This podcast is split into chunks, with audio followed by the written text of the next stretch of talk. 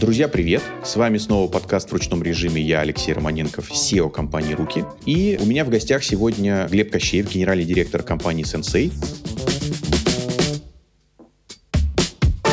Глеб, привет! Добрый день. Мы развиваем, в общем, излюбленную тему, в частности того, что привлекать новых клиентов, об этом написано во всех книжках, это подтверждают исследования, дороже, чем работать с уже существующей клиентской аудиторией, как-то делать этих клиентов лояльными, а в идеальном каком-то сценарии, может быть, даже превращать их в агентах влияния, которые как-то подскажут своим знакомым и друзьям о вас, расскажут и скажут, где, где лучше приобрести тот или иной там, сервис или услугу. Собственно, вопрос вот о чем. Казалось бы, все знают о том, что работать с существующей клиентской базой проще, я имею в виду дешевле прежде всего. Мы уже затратили деньги на то, чтобы, ну, хотя бы один раз сделать э, этого посетителя, может быть, там, сайта, уже превратить его в клиента. Однако ну вот, как правило, так вот послушаешь какие-то совещания маркетинга, все говорят про воронку, регистрации, лиды, э, не знаю, пополненные или не пополненные там какие-то балансы, но вот фактически весь маркетинг зачастую убивается в новых и совершенно не смотрит в сторону,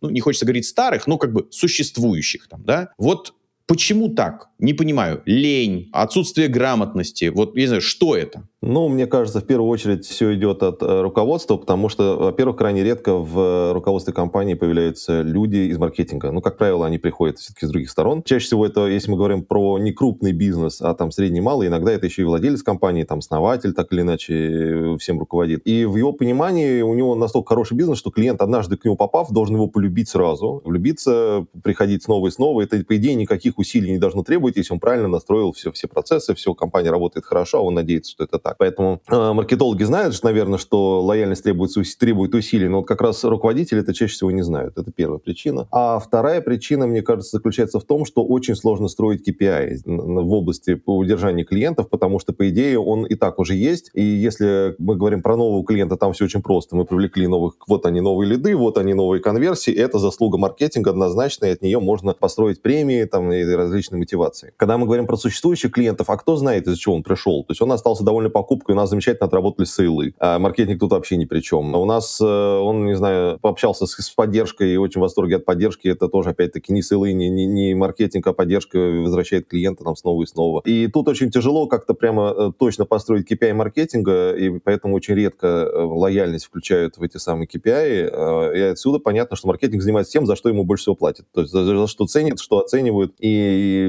я редко встречал в отделах маркетинга именно вот систему мотивации, построенную на удержание клиентов. Слушай, вот очень интересно. Ну вот, э, Коль, ты сказал, тяжело построить, и ты сказал, что все-таки редко, но встречал. А можешь поделиться, ну вот примерно, вот э, какие KPI, какие параметры можно было бы включить именно вот э, с точки зрения повторных продаж, какого-то возврата клиентов? То есть, опять же, что доводилось видеть? Так вот, чтобы людям не с нуля придумывать, а все-таки послушать опыт уже людей поживших? Именно чисто э, вот так абстрактные KPI, привязанные просто к повторным продажам, практически нигде не встречал. Все-таки есть подход э, так или иначе вороночный, условно, и его просто применяют к каналам возвращения клиентов к email-маркетингу, смс-маркетингу. Сколько конверсий из email произошло, может быть, там, если правильно настроить аналитику, можно даже отложенные конверсии посчитать, когда человек там пришел из email, ничего не купил, через там неделю вернулся, все-таки что-то сделал. Там и частично можно засчитать отдел с продаж, частично можно можно все-таки маркетингу посчитать. Вот такие системы. Все-таки это построение воронок продаж в отношении каналов э, возвращения клиентов. Э, в основном это различного рода рассылки,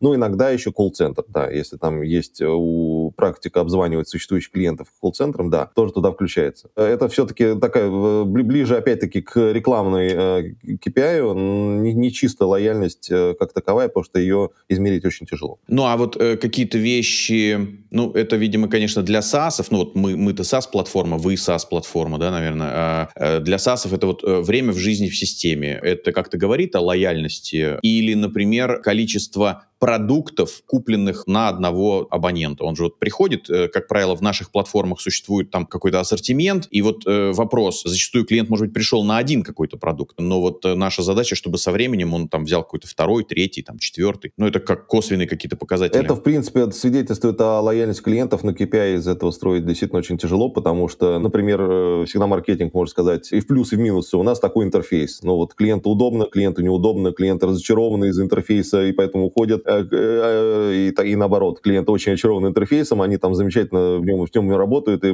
тогда разработчики говорят, а при чем здесь маркетинг вообще? То есть клиент вот радуется нашему классному продукту, который мы сделали, маркетинг тут вообще ни при чем. Поэтому здесь, безусловно, измерять лояльность можно, а вот приписать ее конкретным заслугам конкретного менеджера уже становится очень тяжело. Ну, то есть, и, видимо, только, да, на довольно большом интервале это можно понять. Там, не знаю, минимум от полугода, а так-то вообще, может быть, и там и на годе. То есть на каком-то коротком интервале это просто не понимать. Ну, и еще, если время жизни клиента понимать и видя, что после каких-то определенных маркетинговых действий оно резко увеличилось, да, это однозначно можно записывать заслугу каким-то каналам удержания, маркетингу и так далее. А скажи, пожалуйста, а вот стратегия удержания и до продаж э, в B2C и B2B сегменте, она, ну, явно, конечно, отличается. Вопрос, как бы, чем? Какие можно такие основные выделить моменты? Ну, здесь очень просто. B2C — это, в первую очередь, эмоции. Это эмоциональные покупки. В той или иной степени, конечно, там есть продукты более рациональные, как банковский кредит, хотя их тоже на эмоциях берут иногда, но там, условно, можно взять там покупку квартиры, да, это, конечно, более э, рациональное решение все-таки, хотя э, тоже присутствует доля эмоций. Есть покупки совершенно эмоциональные, это там женская брендовая одежда, вау, понравилось, все, берем. А B2B, как правило, эмоции не работают вообще, потому что это всегда решение коллективное. Ну, есть пограничный вот это самый сложный случай, это ИПшники, да, или там совсем малый бизнес, когда решение все равно принимает руководитель, и он, по сути, это тоже B2C, но только формально покупает B2B-шные продукты. Есть такая небольшая прослойка. Но если мы говорим уже про такой бизнес э, крупнее микро, то там уже решение, как правило, коллективное, и эмоциональная составляющая вообще отсутствует. И вот если как раз как играть на эмоциях написано тонны книжек, это, в общем-то, изученный процесс достаточно понятный хотя бы, там, э, с ним все равно можно допустить много ошибок, то вот с B2B все намного сложнее, потому что там нет вот этих правильных рецептов, и каждый бизнес для себя должен открывать свои собственные механизмы. И вот, если честно, по моему опыту, талант маркетолога в B2B требуется гораздо больше, чем талант маркетолога в B2C. Потому что в B2B готовых процессов, готовых рецептов нет. Там каждый раз приходится придумать что-то свое.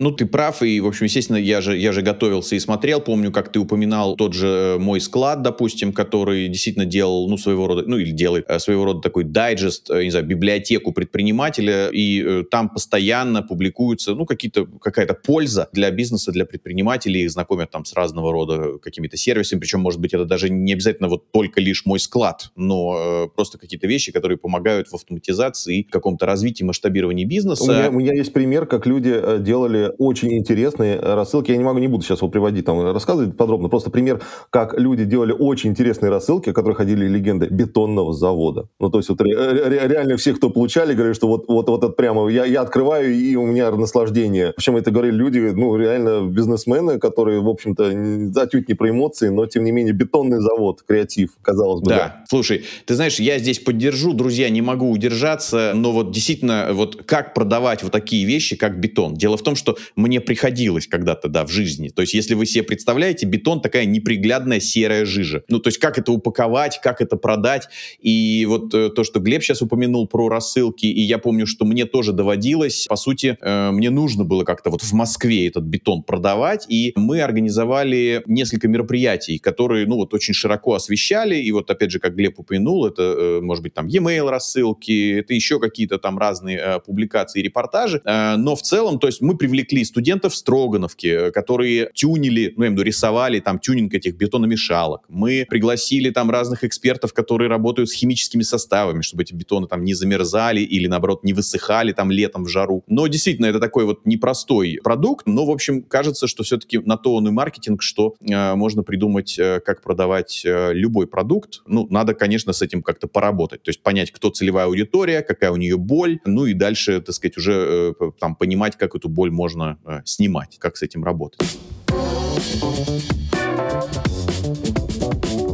Слушай, ну э, смотри, э, мы э, как будто даже вот логически как-то подошли вот к этому вопросу. Что если какой-то бизнес, сейчас не берем там B2C, B2B, так немножко, да, усредняем. Вот все это время упарывался в там новых клиентов, в новые какие-то лиды, и вот вдруг, послушав нас, решает, слушай, ну действительно за последние там пару лет через меня прошли там сотни или там тысячи уже клиентов, так или иначе у меня сохранились их телефоны, e-mail, они, как правило, их там оставляют где-то в магазинах, в точках продаж. Как подойти к моменту, ну вот я имею в виду к моменту начала, если еще этим не занимались? Ну, какие-то вот такие, не знаю, основные, какие-то главные шаги, о чем подумать. Я понимаю, но на самом деле хочется начать с того, что как раз если просто вот в течение э, нескольких лет сохранились э, какие-то телефоны и имейлы, то, скорее всего, их можно выкинуть, потому что самое первое, к сожалению, сложность, и она на самом деле основная, это сбор контактов как раз. И здесь сложность и с точки зрения закона формальная, и с точки зрения общечеловеческой. Давайте будем считать, что, в принципе, все равно общение э, бизнеса с человеком — это как общение двух людей. Вот представьте, что у вас есть некий знакомый, и вы хотите с ним каким-то образом общаться. Поставьте своего покупателя на это место или себя, наоборот, на,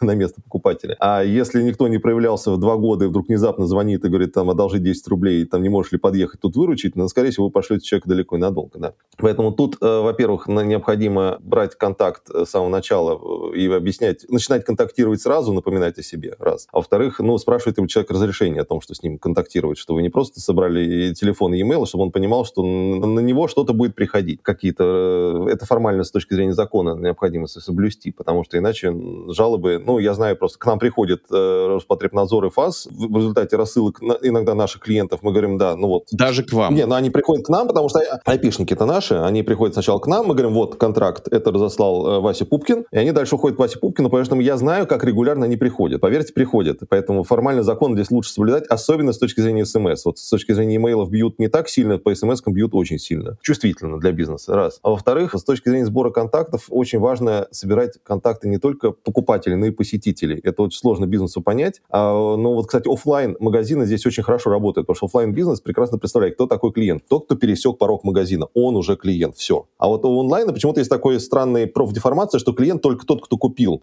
Посетитель сайта — это некая абстрактная цифра в воронке продаж. В них тоже надо научиться видеть людей, и самое главное — научиться с ними знакомиться, потому что в каждой сфере бизнеса есть такой параметр, как прибыль на контакт в базе. Вот и если вы там, не знаю, магазин электроники, то можно даже цифру найти, сколько магазин электроники зарабатывает на одном контакте в базе. Поэтому получение контакта в базу — это конверсия. Те бизнесы, которые это понимают, у них очень резко увеличивается прибыль, серьезно. Я вот уже в нескольких наших подкастах говорил, что, ребят, еще вот э, в ту пору, когда ездили к нам посылки там, да, из-за рубежа, я как-то э, зашел на сайт New Balance э, прикупить себе кроссовки. И э, поскольку я делал это впервые, то New Balance мне сказал, о, старичок, оставь нам свой e-mail, и за это ты получишь э, 15% скидки. Ну, хорошо. Слушай, ну, в итоге, когда я, в общем, выбрал, приобрел кроссовки на тот момент там за 400 долларов, и они мне сделали 15% скидки, то есть выходит, что они за мой e-mail отдали 60 баксов. Но это вот просто к, к вопросу стоимости вообще получения контакта в базу. Теперь уже я много лет получаю материалы от New Balance, да. Да, даже, кстати, есть бизнесы конкурентов AliExpress, я видел, я сейчас не помню название, к сожалению, вылетело с головы. Вот фабрика Кали Каляев так долгое время делала, кстати, не знаю, делает ли до сих пор. Там нельзя а, посмотреть товары, пока не оставишь контакт. Ну, то есть вход в клуб, оставляешь контакты, тебя пускают смотреть товары. Это экстремально, но, тем не менее, там, на самом деле, резко сокращается трафик, зато потом прибыль растет, потому что со всеми, кто прошел дальше, можно контактировать не через ретаргет. А, ты знаешь, ты упомянул еще, я, опять же, вот, вот здесь у нас приветствуются любые какие-то, ну, там, лайфхаки или, или какие-то наблюдения, скажем, вот если мы вдруг видели у кого-то очень удачные механики. Поэтому мы вот делимся. Ты знаешь, ты упомянул Алибабу, Алиэкспресс, и я помню э, году где-то в шестнадцатом, когда они заходили, ну так, активно прям заходили в Россию, и, я не знаю, там, скупили просто вот вообще весь мыслимый и немыслимый там инвентарь э, рекламный. А, но ты знаешь, что интересно они делали? Они прям в рекламных сообщениях говорили, что если ты установишь их мобильное приложение и сделаешь этот же заказ, но не на сайте, а в мобильном приложении, ты получишь э, 5% скидки. Фактически что они делали? Они конвертировали эту аудиторию в приложение, чтобы потом ее уже не покупать, и чтобы уже через приложение можно было там пушами, какими-то напоминалками и прочим вот с этой аудиторией взаимодействовать. В мире нет ничего дороже контактов, и это на самом деле вот э, сейчас самая большая валюта в интернете — это контакты и данные о покупателях. И если вы, у вас получается это собирать на как можно более раннем этапе, вы больше зарабатываете все это. И вот после этого как раз второй этап для бизнеса — это начать правильно общаться, и тут самое главное понять, что если вы контакт э, довольно тяжело приобрели, вы за него заплатили, это конверсия там в том числе, то не надо его терять э, глупыми рассылками. Прежде чем что-либо отправить, необходимо подумать, э, что. Потому что есть такой классный человек Сет Годин, который автор «Фиолетовой коровы» известный. У него есть еще потрясающая книжка, называется «Доверительный маркетинг» или «Маркетинг». До сих пор не знаю, как правильно произносить. Так вот, вот там он описывает, что есть два вида маркетинга. Есть отвлекающий, это традиционная реклама. Она нас отвлекает. Она там висит баннером, она там брероликом, она мешает нам сделать то, что мы хотим. Но там мы ее не можем избежать. Так вот, в каналах общения с существующими клиентами эти приемы вообще не работают, потому что там общение прерывается вот так. То есть вы отписали, подписались, заблокировали, добавили спам и все. И для бизнеса это сразу убыток, потому что есть получение контактов конверсия, отписка — это убыток. Все, вы не заработаете на этом человеке. Поэтому не нужно надоедать абсолютно точно. Нужно, прежде чем что-либо послать, понять, а интересно ли это человеку. То есть вот э, рассылки «Ура, на склад поступила замороженная рыба всем, кто купил у вас от шнурков до пулемета», это, это неправильный бизнес. так делает большинство, но это неверно, потому что база начинает отписываться, сокращаться. Даже если формально вроде вы куда-то отправляете, и там вроде люди получают, это может падать в папочку, никогда не читайте, и это никакого внимания к себе не привлечет. Поэтому прежде чем отправлять, необходимо сделать их интересными, насытить интересным контентом и стараться собрать как можно больше данных о клиенте, чтобы отправлять ему то, что ему будет интересно, а не абы что. Так же, как вы общаетесь с другом, вы не, не, не начинаете его в сторону него с какой-то, не знаю, пулемет мемчиков смешных э, организовывать. Вы, наверное, все-таки спросите друга, там, как у тебя дела? Он скажет, ой, вот тут еду на рыбалку, вы обсудите с ним рыбалку. Вот так же надо поступать с клиентом, то же самое. Задача пройти клиента в друга. Лояльный клиент — это друг бизнеса.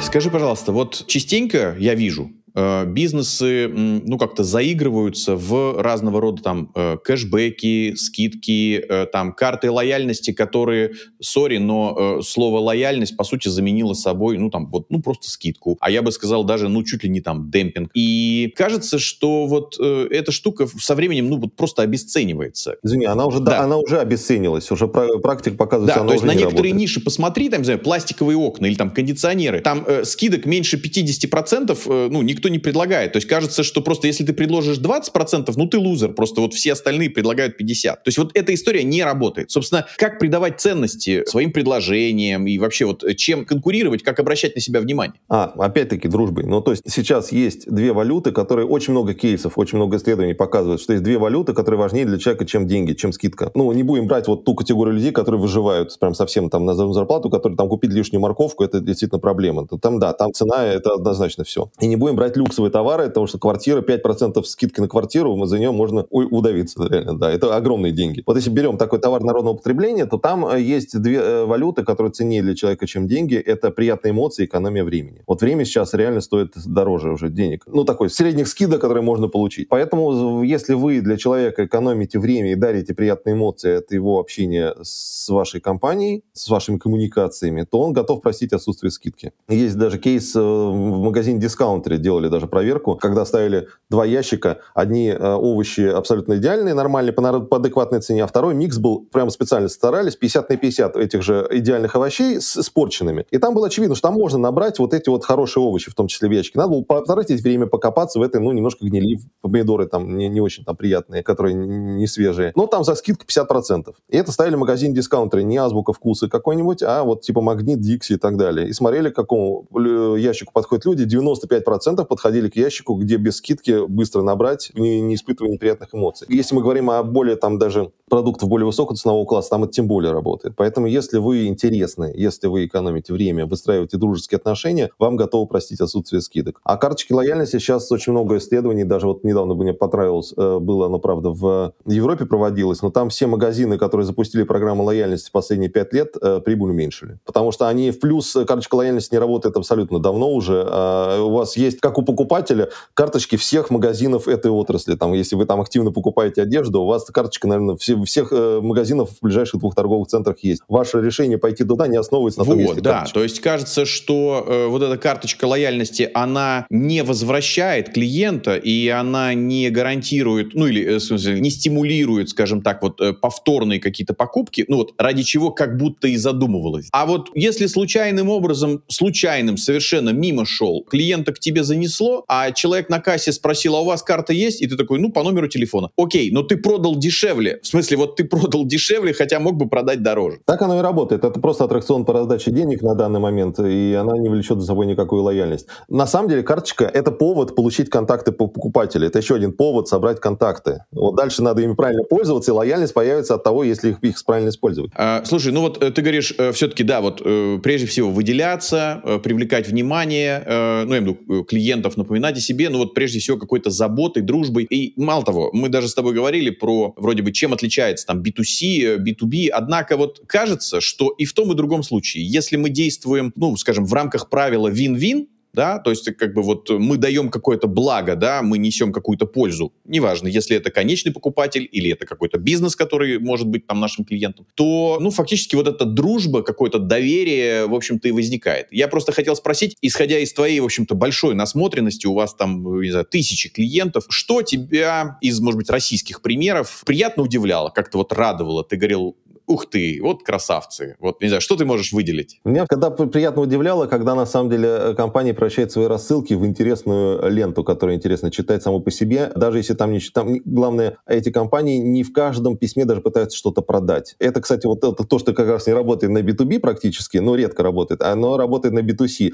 Они вас развлекают. У меня есть э, любимый магазин, который продает кофе, я крайне редко заказываю, честно скажу, а, потому что проще, конечно, дойти до ближайшего магазина. Я обожаю читать их рассылки, э, потому потому что я открываю каждый раз и иногда покупаю просто тоже благодаря рассылкам, потому что они о себе напоминают. А в рассылках они могут рассказать о Кении как о стране, о том, что вообще... Вы, конечно, в Кении не поедете, давайте мы расскажем, что там можно было бы посмотреть, если Такая вы туда гастродипломатия. Поехали, там, и так далее. Гастродипломатия, да. Они постоянно развлекают. Там очень креативные тексты пишут, и меня это всегда очень радует. А, извините, Aviasales, их рассылки, они уже притчи в языцах, потому что там офигительно креативные люди сидят. Я, кстати, знаю, как они там, видел их знаком, как они работают. Тоже совершенно очаровательные вещи. Да, они там э, просто стимулируют интерес к туризму, не, не навязывай купи, купи, купи их там в каждом письме. Э, ты знаешь, я здесь э, плюсану, ну, я имею как-то тебя поддержу. Э, мне приходилось тоже с ними, э, там, с этими ребятами сталкиваться, и когда вот, ну, мы планировали, да, как-то там разместиться, планировали какую-то интеграцию, то я помню, что они даже сказали, ребят, стоп, вот от вас фактура, а дальше мы напишем сами и интегрируем это вот э, с какими-то своими материалами сами. То есть они настолько э, как-то владеют своей аудиторией, вот у них настолько какой-то свой, ну там, стиль подачи, язык какой-то, что да, хорошо, они берут от тебя голые факты,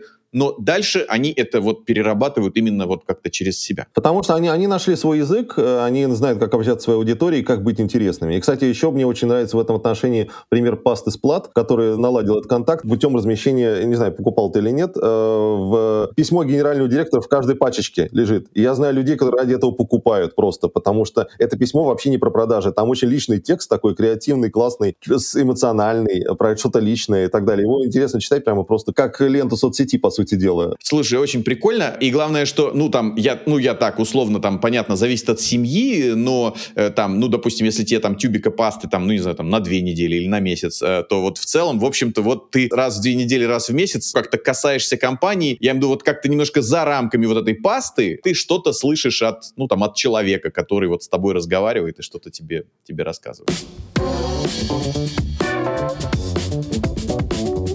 Э, слушай, э, какие э, самые э, ценные данные э, для маркетинга, да, данные клиента? Э, то есть вот что, что самое, самое главное? И что можно собирать со временем? Ну, наверное, самое главное это получить e-mail там и телефон, но дальше потихоньку-потихоньку можно вот этот клубочек как-то распутывать и что-то еще узнавать. Естественно, самое ценное это типичная картина потребления, что человек покупает регулярно, потому что нерегулярно мы не вычислим никогда, естественно, да. То есть если человек вдруг возникла мысль мысль, а не купить ли мне металлоискатель какой-нибудь, да, но это мы никогда не поймем из его поведения, никогда не вычислим только по результатам его поиска. А вот э, всякие регулярные вещи, которые как раз на которых зарабатываются деньги, как говорил мой знакомый э, олигарх один, э, продавать бриллианты приятно, но деньги делаются на жевательной резинке. И вот как раз вычислить периодичность потребления жевательной резинки и вовремя ее подсказывать, это как раз самое ценное для маркетинга, что только есть. Вот. А картина потребления, ну, она всегда достаточно типична. У всех продуктов есть период использования. Даже если человек купил стиральную машину, все равно есть статистика по рынку, что через три года она сломается, и он начнет ее чинить и задумываться, а не проще ли купить новую. Если в этот момент вы возникнете с предложением, кстати, а тут на новую, не задолбался ли ты чинить, вот есть новая модель того же производителя, к которому ты привык, но она там сейчас с ударной скидкой, то, скорее всего, он купит у вас. И вот это, это самые ценные данные, да. Но, как правило, у бизнеса их нет, и вот здесь как раз выступают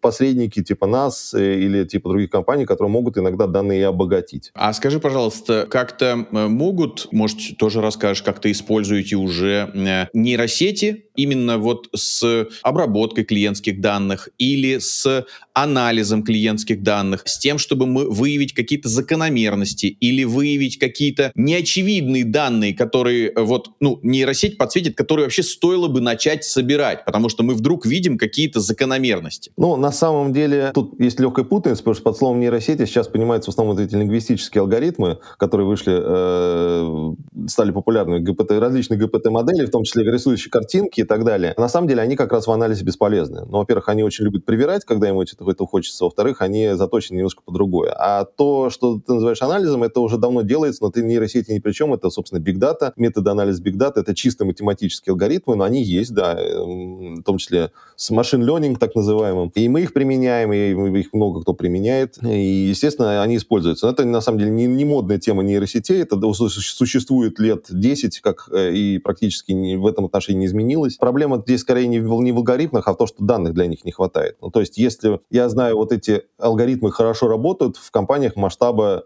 крупного зеленого банка или крупного, там, не знаю, красного банка или крупного красного сотового оператора. Ну, да, когда у тебя там, не знаю, 100, 100 миллионов абонентов. Да, вот тогда начинают вот эти алгоритмы замечательно себя проявлять и работать и так далее. Когда мы говорим о среднем интернет-магазине с 10 тысячами клиентов, то правильно распределив их на сегменты, он получит в каждом сегменте по одному человеку. Дальше все, анализ на этом закончен. Поэтому там, конечно, все применяется какие-то упрощенные абсолютно вещи, тривиальные, как вот мы строим портреты клиентов чисто на математике и смотрим, кто на кого похож просто по картине потребления. Вот эти вроде похожи, одному понравилось вот это, давай ему другому похожему тоже что-то такое же предложим. Вот, это такие простые алгоритмы без нейросетей. А вот что касается нейросетей, они, кстати, в плане контента хорошо справляются. Вот если письма еще чат ГПТ и аналоги писать не научился, то темы проверенно он составляет лучше человека. То есть мы скармливается ему текст письма, и он придумывает для него креативную продающую тему, и наше исследование, мы уже проводили пару раз, показало, что человек сочиняет хуже.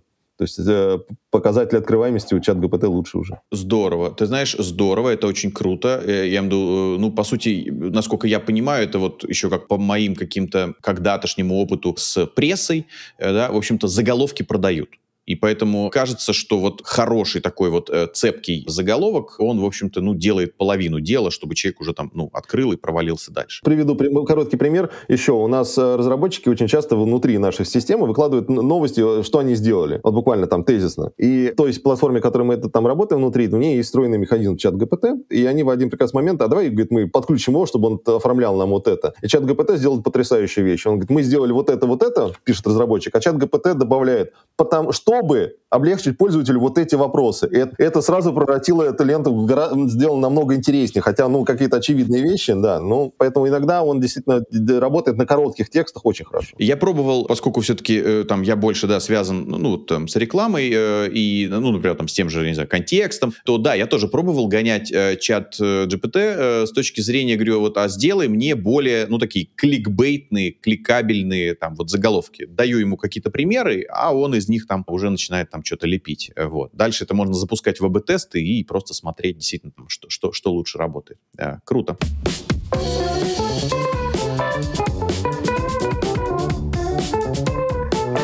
Скажи, пожалуйста, бывает ли такое, если твой ответ «да», то что с этим делать, как с этим работать, если вот анализируя какой-то массив, какой-то сегмент данных, мы вдруг обнаруживаем определенные признаки, что вот этому человеку нужно отправить какой-то набор товаров там или сервисов. И, в общем-то, мы-то, конечно, попадаем в его интерес, но кажется, что его это пугает. Ну, в смысле, что ему это не нравится. Он бы не хотел, чтобы система, ну, так подробно его анализировала. И это в конечном итоге либо может привести там, к отписке, ну, и там, или еще к чему-то, да. Вот давай вот эту ситуацию раскроем. Ну, я, я тут просто приведу простой кейс, как это люди делали, на мой взгляд, идеально. Один немецкий крупный супермаркет, который выпускал карточки, как это некоторое время назад было модно, совмещенные с банковскими.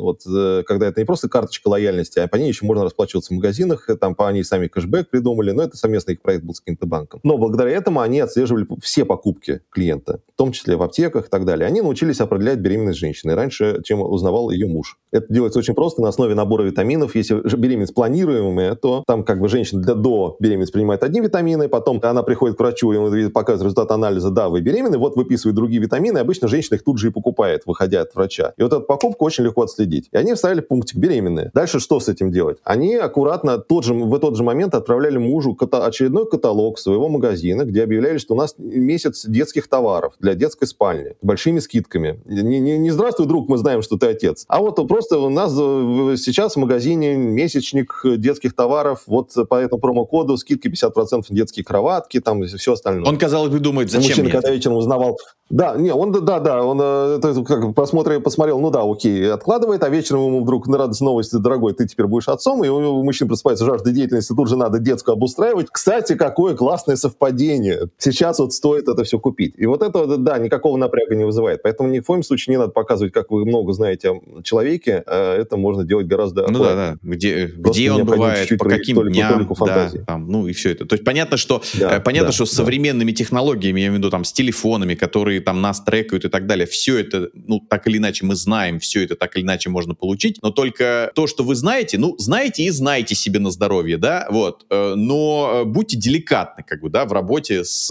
вот там этими данными. Я тут еще могу привести пример. Страховые компании, они действительно делали э, анализ, насколько знаки зодиака влияют на аварийность вождения. Есть прямая зави- зависимость. Ну, там не прямо не по знакам зодиака, но условно по периодам э, рождения, вот так скажем, есть точно зависимость. И страховая прекрасно знает, кому, по идее, надо бы дать повышенный коэффициент, а кому же делать пониженный. Говорит, мы это знаем, но мы не можем ничего сделать. Мы не можем сказать человеку, что вот из-за того, что ты лев, мы тебе условно сделаем коэффициент 1,1 к страховке. Говорит, и, закон не позволит, говорит, и люди не поймут. Да, круто. Скажи, пожалуйста, вот смотри, ну, мы вот чуть выше, мы проговорили там про э, там сегментирование, про э, там ну, набор каких-то данных, по которым мы могли бы, значит, э, таргетироваться в эти сегменты и э, порождать некий, ну, сообщение, я имею в виду message, ну, собственно, вот с чем идти там к этому сегменту. И фактически, ну вот, да, мы подходим к моменту уже дальше э, там какой-то коммуникации. Э, существует масса каналов, как мы можем это там прокоммуницировать. Есть э, e-mail, с чего, э, скажем, ваша платформа начинала, но сейчас это как бы не единственный канал. Там есть пуши, там сейчас очень популярны мессенджеры, которые там кажется, что вытесняют, там, не знаю, и соцсети, и, ну, не знаю, и другие какие-то инструменты. Вот э, расскажи, пожалуйста, как распределяются, ну, не знаю, распределяется популярность тех или иных каналов? Может быть, это как-то зависит от возраста. Вот, я не знаю, мы с тобой e-mail читаем, а дети наши уже как-то больше вот э, в мессенджерах. То есть вот, э, опять же, исходя из какого-то сегмента, исходя из задачи, как выбирать каналы? Или вот, как говорится, все, данные у нас есть, дальше вот там из пушки по воробьям. Ну, я на самом деле не люблю попытки каких-то построений таких картин серии вот этот, для этого возраста лучше использовать вот это, для этого вот это. Современные механизмы позволяют делать это все индивидуально. Вот долгое время по рынку еще ходила вот эта история, когда лучше всего посылать рассылку в пятницу вечером, в понедельник утром, какой-то есть волшебный час, волшебное время. Ну, у меня, у меня есть статистика, что это все э, ерунда абсолютная. ну, то есть это, во-первых, этот день и час у каждого бизнеса свой,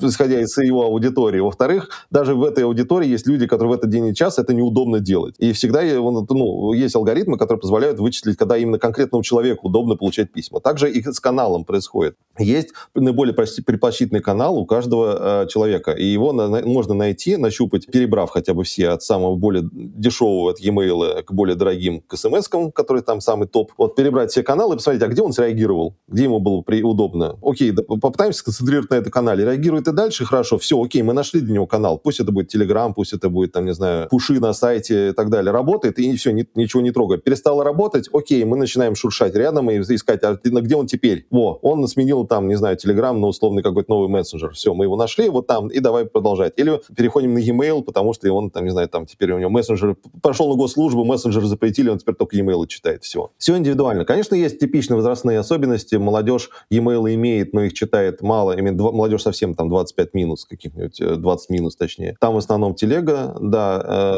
Э, есть особенность, что люди 65 плюс тоже имеют e-mail формально, но его тоже редко читают, потому что на них работают смс лучше. Вот. Э, но все равно есть люди 65 плюс, которые нас с тобой правильно получат интернетом пользоваться, и есть, есть молодежь, которая там в e-mail живет и активно им пользуется. Поэтому все индивидуально. А скажи, пожалуйста, вот ты упомянул, и уже не первый раз упомянул смс-ки, а вот чуть раскрой, э, ну, для наших слушателей вот по этому формату. Ведь э, вообще стандартно, ну, стандартно, смс это не очень длинное сообщение. При желании можно, то есть там э, операторы э, предлагают. Но вот вопрос, опять же, вы как-то изучали, э, есть ли какой-то э, оптимальный объем, и э, тогда, может быть, да, вот решается ссылка, и это там потом куда-то ведет, там, на, на, на сайт, на страницу, на лендинг, ну, то есть вот, вот смс-ками как, как продвигаться, что там можно успеть сказать? Ну, смс, как правило, средний размер по рынку сейчас это две смс.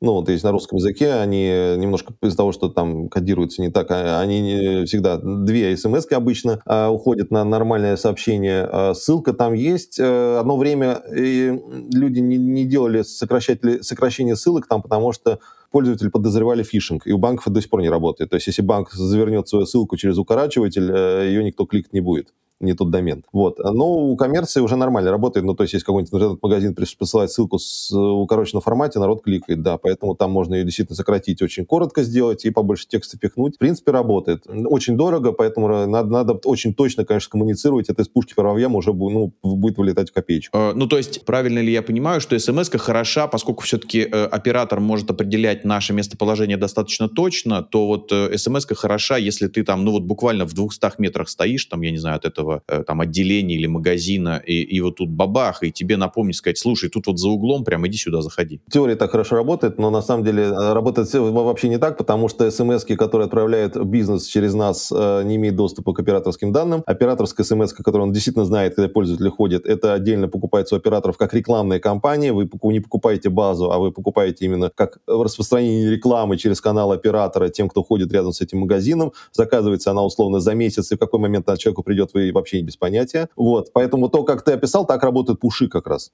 Вот мобильное приложение, замечательно, это ваше собственное мобильное приложение как бизнеса, замечательно отслеживает географию клиента, что он подошел к вашему торговому центру, к вашей точке продаж, и в этот момент ему можно прислать мобильный пуш. Вот так работают мобильные пуши как раз. Сейчас в течение получаса тебя ждет скидка в нашем магазине, заходи. Вот на этом торговом центре, где ты сейчас находишься, третий этаж, там, и так далее, через 40 минут она сгорит, беги быстрее. Вот это замечательно работает. Э, для этого существуют мобильные пуши. смс к сожалению, это способ именно достучаться до клиента, когда не сработало вообще больше ничего. Слушай, у меня такой вот э, вопрос, знаешь, он, во-первых, у меня болит, э, но очевидно, что это и многим слушателям будет э, интересно. История такая. Для меня e-mail работают великолепно. То есть я вижу, что эти клиенты со мной и живут дольше, и чеки выше, и, как вот мы там чуть выше говорили про сложные KPI с точки зрения там лояльности или чего-то, что эти клиенты и покупают энное количество продуктов там на, на платформе. И это вот прям так. Но я понимаю, что, ну, вот у меня ограничена база. Вот несколько десятков тысяч, там, скажем, вот там, да, моя база. Я бы, в общем, масштабировал вот этот канал, но если бы у меня было не несколько десятков тысяч э, e-mail адресов, а там несколько сотен тысяч, как ты говоришь, как у одного там зеленого банка. Вот вопрос, что мне делать? Что делать таким, как я? Что да, e-mail работают. Как мне наращивать базу? Ну, здесь есть э, два аспекта. Первый, э, вдруг у тебя есть э, больше клиентов, гораздо больше больше, но которые оставили телефоны, например, это один кейс. Добыть e-mail своих же клиентов, э, которые, как бы, по идее, э, с тобой, э, но просто не оставили e-mail, и это один кейс. А второй кейс, когда просто вот всего 10 тысяч клиентов, хочется больше. Вот, к сожалению, второй кейс, на самом деле, так просто не решается никак, потому что добывать клиенты людей с улицы, ну, просто незаконно. Вспоминаем, опять-таки, пункт первый, Роспотребнадзор, ФАС и так далее. Добыть несложно, толку от этого не будет, потому что очень быстро Mail.ru и все другие почтовые клиенты собрали сообразят, что это просто спам, и заблокируют еще на этапе рассылки, то есть дойдет единицам уже. Вот, э, заблокируют там, и потом вообще какие-то рассылки не сможете делать. И потом еще, не дай бог, кто-нибудь пожалуется, да, не, не поленится отправить заявление в Роспотребнадзор, придет еще и штраф, довольно не слабый. Поэтому, если вот так просто поискать e-mail, нет, не работает. Надо добывать новых клиентов много, и так далее и спрашивать у них контакты. Если есть как раз э, клиенты с телефонами или там с другими видами контактов, но хочется их перевести в e-mail канал, да, это задача решаемая. Ну, тут, во-первых, конечно, можно какой-то креатив придумать в тех каналах, в которых вы с ними общаетесь, посылать на смс например, что если ты сделаешь заказ через e-mail, у тебя будет скидка такая-то, там, укажи e-mail, и мы тебе подарим чего-нибудь, самое простое. Есть э, сервисы обогащения данных, как бы я их знаю, мы с ними иногда работаем, ну, то есть, если клиент спрашивает, мы их к ним отправляем, да, которые по телефону, ФИО, дате рождения могут найти e-mail, актуальный, работающий. Там надо аккуратно его тоже прогревать, ну, то есть не в смысле сразу начинать рассылки написать, что вот да, вот э, Михаил Иванович там из серии, мы, вы, вы наш клиент, вы с нами там общаетесь, мы не, не против ли вы начать с нами общение в e-mail канале, нажмите да, если там как бы согласны, если ничего проигнорируете, мы ничего больше посылать не будем. Вот в таком аккуратном режиме можно, да, действительно по обогащенным данным попробовать их конвертировать в e-mail канал. Понятно. Ну, то есть, да, все сложно. Окей. А тогда, ну, смотри, мы с тобой вот э, в моменте, где говорили про те же чат GPT, допустим, про ИИ, как можно можно конкурировать за внимание внутри почтового ящика. Я имею в виду, э, ведь э, когда письмо приходит, ну, мы видим, ну, вот буквально там две строчки, там, не знаю, название и, может быть, вот, э, ну, в смысле, не название, в смысле, заголовок и там, ну, какой-то вот там чуть больше там под заголовок. И при этом мы понимаем, что у клиента, кроме наших рассылок, есть еще там какие-нибудь раз. Кроме того, если это ящик на каком-нибудь там, ну, не знаю, Яндексе или там Гугле, то они еще и делают, значит, вот эти вот, ну, там, такие специальные папочки, причем зачастую, ну, просто вот автоматизирован. Ты когда-нибудь просто согласился, что вот они это там как-то сортируют в почтовый рассыл. И поэтому, э, ну, вот письма попадают куда-то вот прям, ну, далеко, как говорится. Вот не прямо тебе на глаза, а вот они там в папочке, а в папочке их таких еще там сотня. Есть ли какие-то еще рекомендации, кроме как, ну, такие броские, хлесткие заголовки? Ну, здесь рекомендации, на самом деле, две. Первая — это история взаимодействия. Ну, то есть, если человеку интересно вас читать, он будет стараться ваши рассылки замечать. Постарается, чтобы они перевелись из папочки, э, там, не знаю, коммерческие куда-нибудь, все-таки уходящие. Вот. Э, можно подсказать, как ему это сделать. Типа, если вам нравятся рассылки, добавьте нас там этот адрес в адресную книгу, он будет вам падать там куда-то более актуально. Но в первую очередь это надо быть интересным. Вот та самая история, когда мы сначала развлекаем клиента,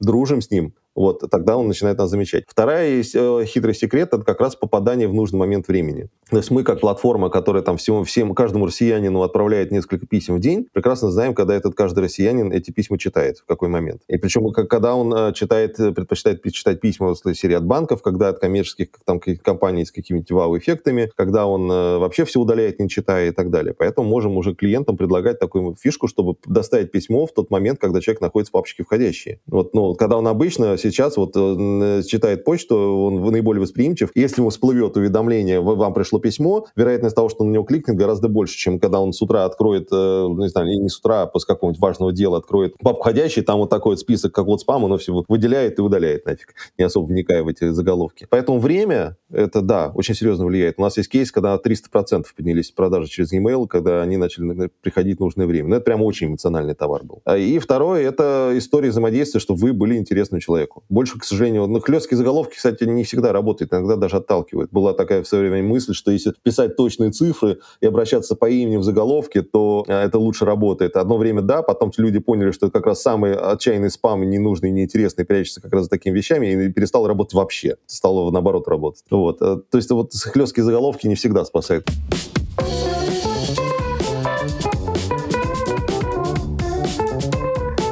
То, о чем мы говорим, это очень важно, э, потому что, опять же, ну вот э, люди, существа, э, ну такие, как мы говорим, аналоговые, ламповые, ну такие живые, теплые, и, в общем, с ними нужно разговаривать. И то, что вы делаете, начав, может быть, с e-mail там 20 лет назад, сейчас вбираете в себя вот все больше каналов и фактически являетесь некой там омниканальной коммуникационной платформой. Что мешает развиваться? Что является для вас э, сдерживающим фактором? Mm, ну, на, на самом деле, наверное, законодательные инициативы, в первую очередь, скорее иностранные, а в России их пока нет. В Европе, как я понимаю, сейчас гораздо сложнее работать с персональными данными. Вот. Но в целом, наверное, скорее я бы не сказал, что сейчас что-то вот, кроме, кроме, кроме вот этого запрета на куки и большой обеспокоенностью э, распространения персональных данных, все остальное на самом деле практически не мешает. Неопытность э, клиентов и неразумность их действий, да. То есть у меня, у меня вот есть вопиющий случай, когда один из клиентов, имея очень много телефонов и ФИО, вместо того, чтобы данные пытаться обогатить, придумал очень простую штуку. А давайте мы по ФИО попытаемся нагенерить e-mail.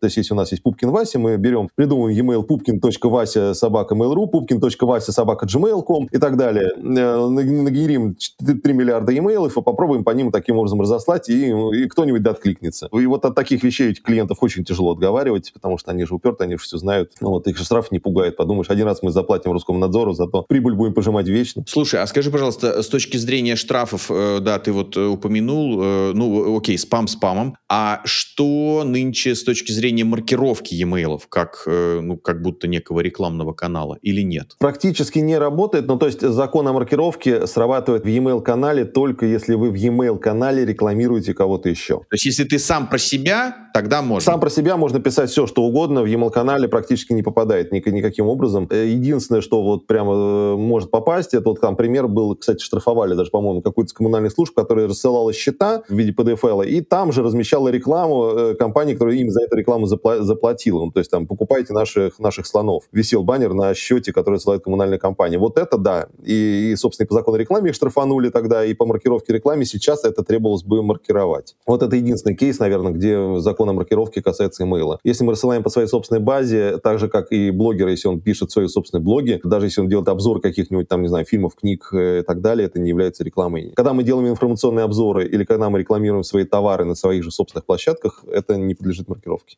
Окей.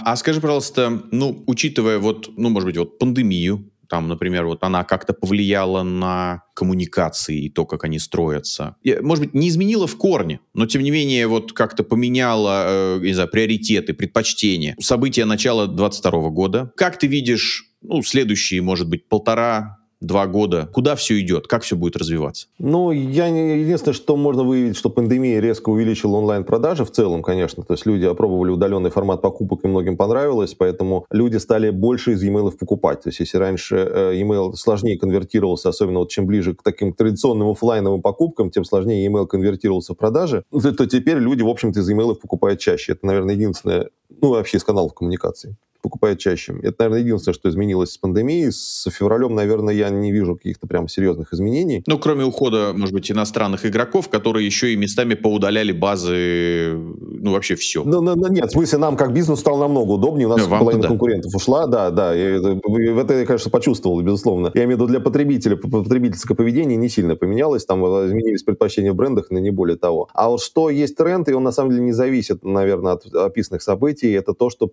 человек наконец понимает, что с его данными можно хорошо работать, аккуратно. И когда там мужчине присылают коллекцию женских платьев, раньше это воспринималось юмором, а сейчас это вызывает уже возмущение. Потому что есть примеры, когда компании очень аккуратно, корректно работают с данными, действительно о клиенте заботятся, а есть, э, и он уже понимает, что это можно делать, что это несложно. Если даже там какой-то небольшой интернет-магазин э, с, с этим может работать, то когда какая-то крупная компания начинает опять делать какие-то массовые рассылки без учета его интересов, э, пола, там, возраста и так далее, то это уже вызывает возмущение. Поэтому тренд стоит на то, что люди требуют больше индивидуализации коммуникации, персонализации. Ну, контент, не только просто обращение по имени, но именно контент, чтобы подбирали правильно. И это вот, наверное, тренд, который сейчас будет. Раскрой чуть-чуть подробней. Вот ты сейчас об этом упомянул, и я видел это в твоих прошлых интервью. Очень интересно то, что ты сказал. То есть, фактически, e-mail может являться, ну, неким самостоятельным носителем, самостоятельным, ну, своего рода для наших слушателей, для понимания, как бы сайтом. То есть из e-mail куда-то переходить не нужно. Вот как ты сказал, что аудитория уже, ну, как-то научилась покупать прямо из e-mail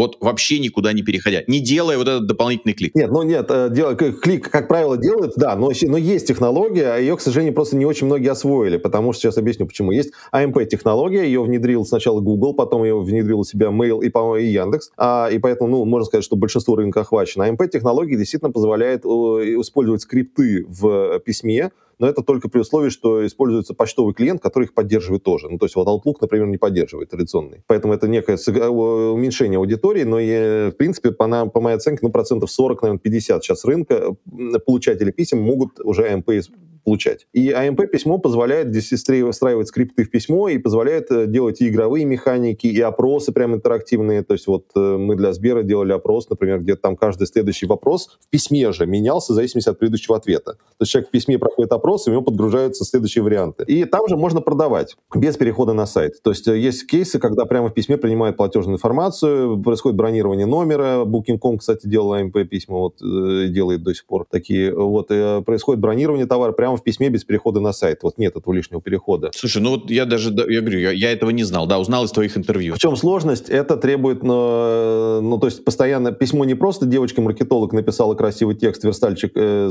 картинки вставил, а еще разработчик подработал эти самые скрипты, то есть их надо встраивать. И вот это вот этап, к сожалению, не очень многие компании сейчас себе могут позволить или, не знаю, хотят позволить и так далее. То есть пока не поняли, что в этом есть действительно большие деньги. Да, также, кстати, между прочим, есть новый формат смс, который тоже вот мало кто использует, там, где можно тоже делать картинки, э, которые э, круче, чем мессенджер даже выглядят. Тоже, к сожалению, мало кто использует. Слушай, а мы сможем дать э, вот, ну, потом просто какие-то, какими-то, ну, скриншотами, вот уже по итогу подкаста, ну, просто дадим какие-то вот те вещи, о которых ты говорил, ну, примеры опубликуем, покажем. Или ну, тут, нет? к сожалению, надо видео скорее показывать, потому что вот есть прям видео, как в письме Booking.com можно забронировать номер. То есть ты получаешь e-mail, вот тебе нравится отель, ты прямо в письме выбираешь количество ночей и так далее, нажимаешь ОК, все, говорит, спасибо за бронирование, вы можете можете оплатить его на сайте, там, ну, он уже забронирован. Ты упомянул, что Mail Яндекс поддерживает, то есть я просто к тому, что для наших э, слушателей, что фактически, если это будет, э, ну, вот какое-то созданное такое вот письмо с АМП, встроенный там функционал, и это будет, ну, как минимум, вот абонентам Мыла, Яндекс, ну, в смысле, те, у кого почтовые ящики на них, то люди увидят это письмо, увидят его корректно и смогут вот там прям с ним взаимодействовать, даже без необходимости переходить э, куда-то на да, сайт. Да, да, Ну, кстати, там, там есть автоматический механизм, то есть вы составля, составляете обыкновенное письмо HTML и AMP-письмо, и оно автоматически определяет, если у человека поддерживается AMP, ему присылается AMP-версия, если у него не поддерживается AMP, он получит обыкновенный HTML-формат, э, старый знакомый, поэтому здесь все очень... Это как, как э, в нашей молодости, когда у кого-то флеш поддерживается, у него была флеш-анимация, а у кого-то нет, туда гифка летела. Да, все понятно. Да, да. да. Ну, все, это все то же самое. Здесь авто, это делается автоматически, поэтому с точки зрения ущерба после такой рассылки никакого нет. Единственное, что требуется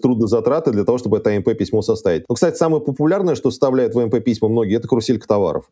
Ну, то есть не просто как, картинка, как в соцсетке, а ты можешь, вот так вот полистать. Да, как в соцсетке про про про прокручивать. Вот это самый простой скрипт, его здесь тоже многие используют. Просто вот механика бронирования, это все-таки там для покупки прямо в письме это сложнее. Кстати, еще, кстати, вот то, что АМП письмо умеет, это собирать контент в момент открытия. То есть э, был кейс классный, супермаркет делал, если у человека идет дождь, ему показывалось там зонты, э, плащи и так далее, а если у человека светит солнце, и, выход, и выходной день ему показывались товары для пикника, если это пятница, там, суббота. То есть менялся контент письма в зависимости о, не в момент, как, как мы делаем обычно, в момент отправки, а в момент открытия письма у человека менялся целиком контент. Тоже АМП умеет делать. Потрясающе. Потрясающе. Нет, просто потрясающе, потому что, э, как ты сказал, э, неважно, молодежь, не молодежь, э, там, может быть, они откроют это письмо через неделю, а может быть, через два дня. И это какие-то вот на данный момент другие условия. И то, что вот он прям тянет текущую вообще вот, ну, обстановку, там неважно, это может быть связано с трафиком, я имею в виду в городе, вот на районе, или там с погодой, ну вот то, что ты сказал, да. И вот подгружаются прям вот текущие актуальные данные. Обалдеть. Невероятно. Невероятно.